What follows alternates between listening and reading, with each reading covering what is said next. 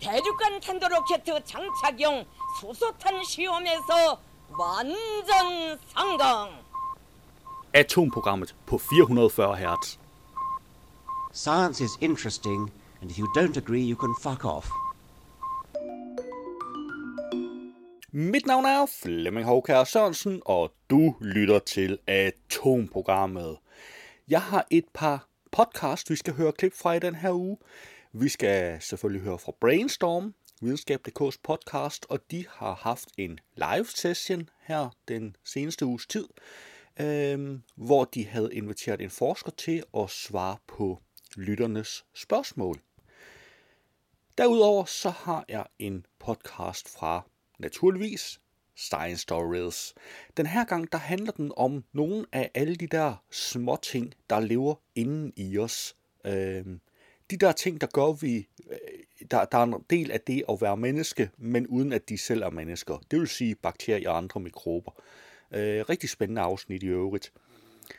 Men derudover så har jeg også nogle nyheder.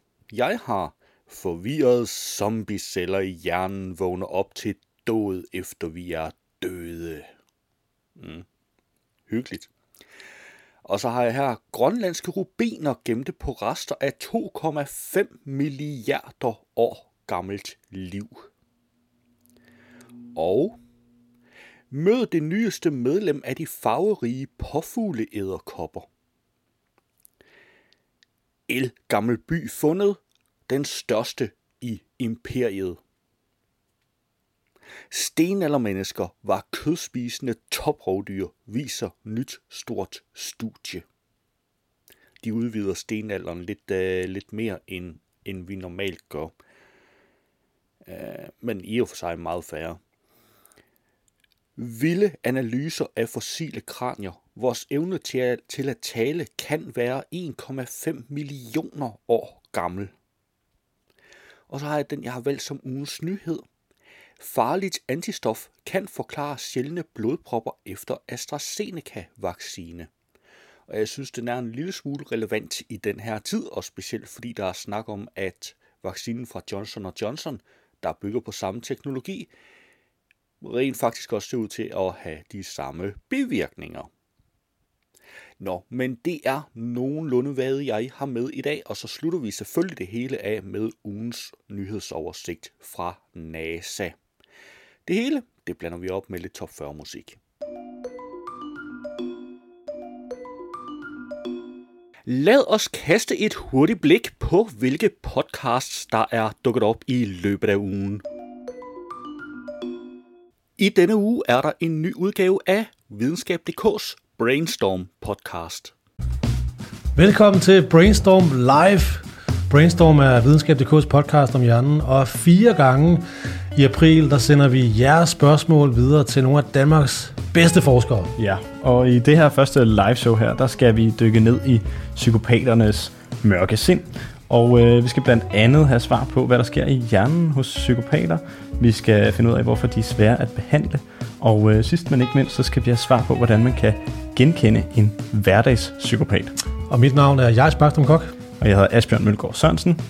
Velkommen, Velkommen til Brainstorm Live. Det var en lille bid af Brainstorm. Du kan naturligvis finde et link til podcasten i show notes. I denne uge er der også en ny udgave af Science Stories podcasten. A human is not just one organism. He or she contains a huge number of microorganisms inside and outside of the body. There are more than a hundred billion bacteria in one gram of shit, and maybe 10 to 100 times more viruses. The study of living organisms and their interaction has become extremely complex the later years due to new technology, which makes us able to analyze not only the DNA from one organism, but also all the microorganisms and parasites on and inside the organism. The new hologenomics approach gives more detailed information about an organism, the life processes, and the interaction with other organisms. Today, I'm visiting one of the researchers who has taken up the challenge of analyzing, understanding, and ordering the new information we can obtain from all these organisms which live together with us. It's Professor Tom Gilbert from the Center for Evolutionary Hologenomics, which is funded by the Danish National Research Foundation and Professor Tom Gilbert. Let's go beyond all the difficult words. What exactly has changed during the last 10 years which makes us able to consider a single organism to be a whole jungle of different small organisms? Det var en lille bid af Science Stories, og du kan naturligvis finde et link i show notes. Det var et overblik over ugens podcasts. På videnskab.dk fandt jeg den, jeg valgte som ugens nyhed. Farligt antistof kan forklare sjældne blodpropper efter AstraZeneca-vaccine. Når covid-19-vaccinen fra AstraZeneca i meget sjældne tilfælde fører til blodpropper, kan det skyldes et særligt antistof, som bliver dannet hos nogle få uheldige og får blodet til at klumpe sammen. Det konkluderer to nye studier, som begge netop er blevet fagfællesbedømt og publiceret i det anerkendte videnskabelige tidsskrift New England Journal of Science. Det ene studie er lavet af tyske forskere, som har undersøgt blod fra 28 tyske og østriske patienter, som fik blodpropper efter vaccinen. Alle patienterne havde det særlige antistof i blodet, som kan sætte sig på blodpladerne og i yderste konsekvens få dem til at klumpe sammen. Et andet studie er norsk og har undersøgt blod fra fem patienter med blodpropper. Igen var konklusionen, at de alle havde blodpladeantistoffet i blodet. Når man giver en vaccine, får det immunforsvar til at danne en række antistoffer, som er rettet mod coronavirus. Men nogle ganske få danner også antistof, som retter sig mod et protein på blodpladerne, forklarer professor i klinisk biokemi Søren Risom Christensen. Han har ikke deltaget i de to nye studier, men han er godt inde i begge studier og kender de tyske forskere godt. De er ekstremt dygtige, og studiet er virkelig veludført, siger Søren Risum Christensen, der blandt andet forsker i netop blodpropper på Aalborg Universitet.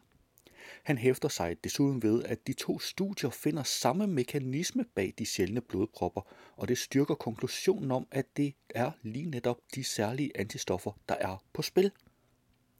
Fænomenet, hvor kroppen danner antistoffer, som sætter sig på blodpladerne, er kendt om en ekstrem sjælden bivirkning ved en bestemt type blodfortyndende medicin, kaldet heparin. Heparin er blodfortyndende og gives for at undgå blodpropper, men der ser vi også, at patienter i sjældne tilfælde udvikler det her antistof, som har den modsatte virkning, fortæller Søren Risom Christensen. Herapin kan binde sig til et særligt protein, PF4, fra blodpladerne, og det kompleks af herapin og PF4 kan udløse dannelse af særlige antistoffer, der kan binde til blodpladerne og aktivere dem, forklarer Søren Risum Christensen.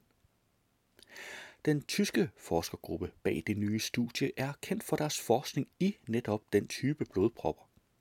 Mistanken om, at det samme var på spil med AstraZeneca-vaccinen opstod, fordi de læger, som undersøgte patienter med blodpropper, kunne se, at det var samme sygdomsbillede med lavt antal blodplader og blodpropper, fortæller professor i blodsygdomme Henrik Frederiksen fra Syddansk Universitet. Han sidder med i den ekspertgruppe, der rådgiver Sundhedsstyrelsen om netop brugen af AstraZeneca-vaccinen. Hvorfor AstraZeneca-vaccinen til syneladende i sjældne tilfælde også kan aktivere antistoffet, ved man ikke. Når antistoffet binder til proteinet på blodpladerne, har de to potentielt livstruende effekter. Blodpladerne kan klumpe sammen og danne blodpropper. Blodpladernes sammenklumpning giver underskud af blodplader. Underskuddet af blodpladerne øger risikoen for blødning, så hvis du får en patient ind, som har denne her type blodpropper og giver blodfortyndende medicin, så skal man tage højde for den samtidige risiko for blødninger, forklarer Henrik Frederiksen. I det tyske studie har forskerne ud over at finde det særlige antistof i blodet på blodpropspatienterne også testet antistoffets virkning i rask blod. De har i laboratoriet taget blodserum fra patienterne, som jo indeholdt det her antistof. Det har de tilsat til blod fra raske, og her kunne de se, at blodpladerne begyndte at klumpe sig sammen, forklarer Søren Rigsom Christensen. Derudover har forskerne forsøgt at tilsætte en række uskadelige antistoffer til prøverne, og det havde den ønskede virkning, nemlig at blodpladerne ikke klumpede sammen. Den gode nyhed er altså, at de farlige blodpropper formentlig kan behandles med kendt medicin. Medicinen mod det farlige antistof består ganske enkelt af uskadelige antistoffer. Hvis man giver antistoffer, så vil det modvirke effekten af det her farlige antistof. Det binder simpelthen ikke lige så meget til blodpladerne, hvis der er mange andre antistoffer til stede. Det er en kendt behandling til patienter, som får de her blodpropper som bivirkning ved herapien, forklarer Søren Risom Christensen. Han understreger, at de uskadelige antistoffer kun er testet i laboratorier og ikke i patienter. Det vil selvfølgelig kræve forsøg i mennesker for at sikre, at det virker, men det er undersøgt i patienter, som får blodpropper med herpinbehandling, og det har en god effekt, siger han. Du kan naturligvis finde et link til artiklen i show notes. Lad os se på nogle af ugens nyheder. På videnskab.dk har jeg fundet, Forvirrede zombieceller i hjernen vågner op til død, efter vi er døde.